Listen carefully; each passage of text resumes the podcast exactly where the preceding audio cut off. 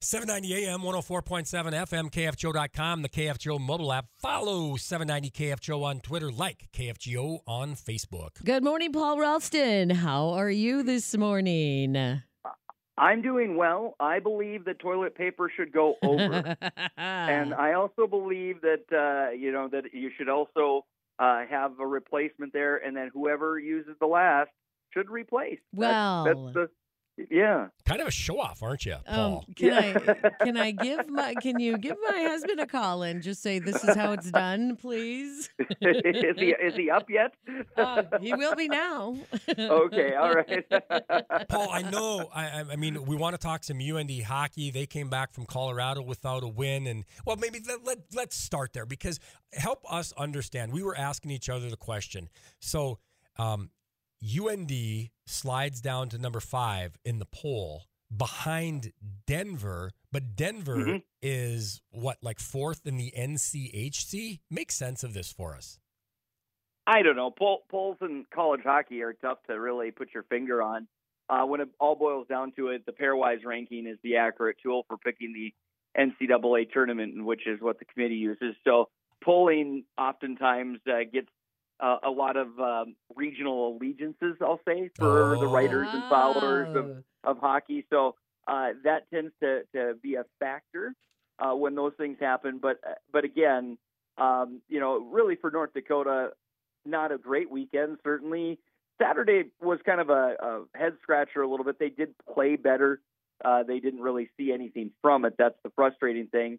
Uh, but they'll have to be better in uh, so many different facets this weekend against the Duluth team that is also agitated and, and were a bit agitated in their weekend games against Denver. I think they had a couple of DQs or, or misconduct penalties and uh, through frustration against Denver. So you're going to have two teams that are kind of uh, on edge here. Um, you have a proud program in Duluth that is uh, having a tough go of it this year, and you have UND that hasn't had too much adversity. I mean, um, you know, the way it sounds, anytime North Dakota has a bobble uh, on the schedule or, or an adverse result, that you know, you, you just type in Jackie Moon from Semi Pro and type in "Everybody Panic" uh, in YouTube, and and and, and then that that's what everybody's doing apparently. But no, I think North Dakota, um, you know, just as much as you can say, well, Ludvig Persson needs to be better. Yes, absolutely, you know, he has to.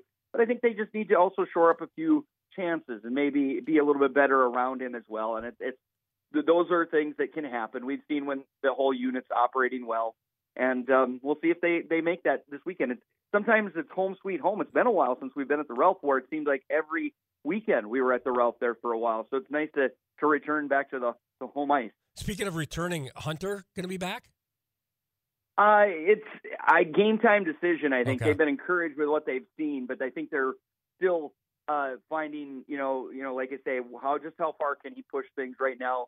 There's one more weekend by them, even more sure that he wouldn't find himself back injured again. So I think they're monitoring it. They they gave encouraging signs that he's far closer, but nothing in concrete as of today.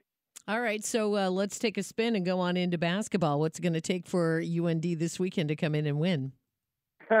well, I'll tell you what. I mean, it's great to have the opportunity. What a what the what a crazy race the Summit League has been in, and North Dakota right now sitting atop in the men's division, and and it's it's a fun thing, you know, when you have a rivalry that is going to play such an important part of the uh, year-end race. And you know, NDSU came to Grand Forks and played what I call is the quintessential formula for NDSU, and I say that in credit to them. They they firmly believe that you won't have the stomach to continue through a whole game of the way they want to suffocate you defensively. That eventually you'll just throw up your hands and say, "We've had enough," and then that's when they get you. And they've done it for year after year after year, and they're rolling with that right now. And and w- uh, one thing I would say I give credit to North Dakota.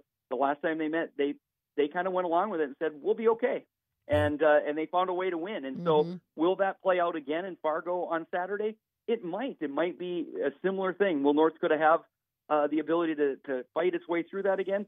Gosh, you hope so. But it, it's so fun when there's games like this, meaningful games uh, in the rivalry, and, and uh, everybody is uh, paying a little closer attention attention to uh, UND and NDSU men's basketball games. I think it's great. Paul Ralston, at UND Athletics, little hawk talk on the women's side. Can we can we use the sports cliche?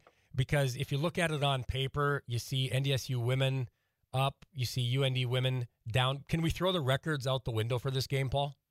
I, I'd sure like to think so. I think the one thing where NDSU can say, yeah, you can throw all the records out the window. Yeah, you may have Casey Borowicz, but we have Elle Evans, who's uh, five inches taller than Casey Borowicz and can shoot just as well. And that's the real headache. That you know, once I saw it firsthand with my eyes in the first meeting, sitting next to Jack, you know, you have to say that that's the X factor player that only one team has, and you know, and that is a real headache because that allows Hamling to play with that much more freedom on on for NDSU, and that's really been a nice compliment for her. And so North Dakota really has some tough decisions to make defensively. They're going to have to be better defensively this go round. There's no ifs, ands, or buts about it. Can they find it? I hope so. And if that's the case, then all of a sudden we do have a great game, and, and that will be the, the, the thing to watch on Saturday's uh, second game in the women's uh, matchup because North Dakota has to find some solutions there if they if they want to have a chance. Paul Ralston, UND Athletics, a little hawk talk as we get on out of here. I have a question for you, Paul. Sure. When you're sitting next to Jack, does he share his moon pies with you? I think he had fudge sticks the last time and some Pringles and uh and he had enough gum to uh basically, you know, stick on sidewalks from here to the Canadian border basically. So, so he, it was yeah. He doesn't go hungry when he's at one of those games, huh? I don't know how he's talking and eating at the same time. It's pretty impressive. Well, Paul, we so appreciate you joining us. Have a great call on Saturday. You'll listen to UND men's and women's basketball. Paul Ralston, Jack Michaels with the call. Thanks so much, Paul. Take care, bud. All right. Thank you so much. Have a great one.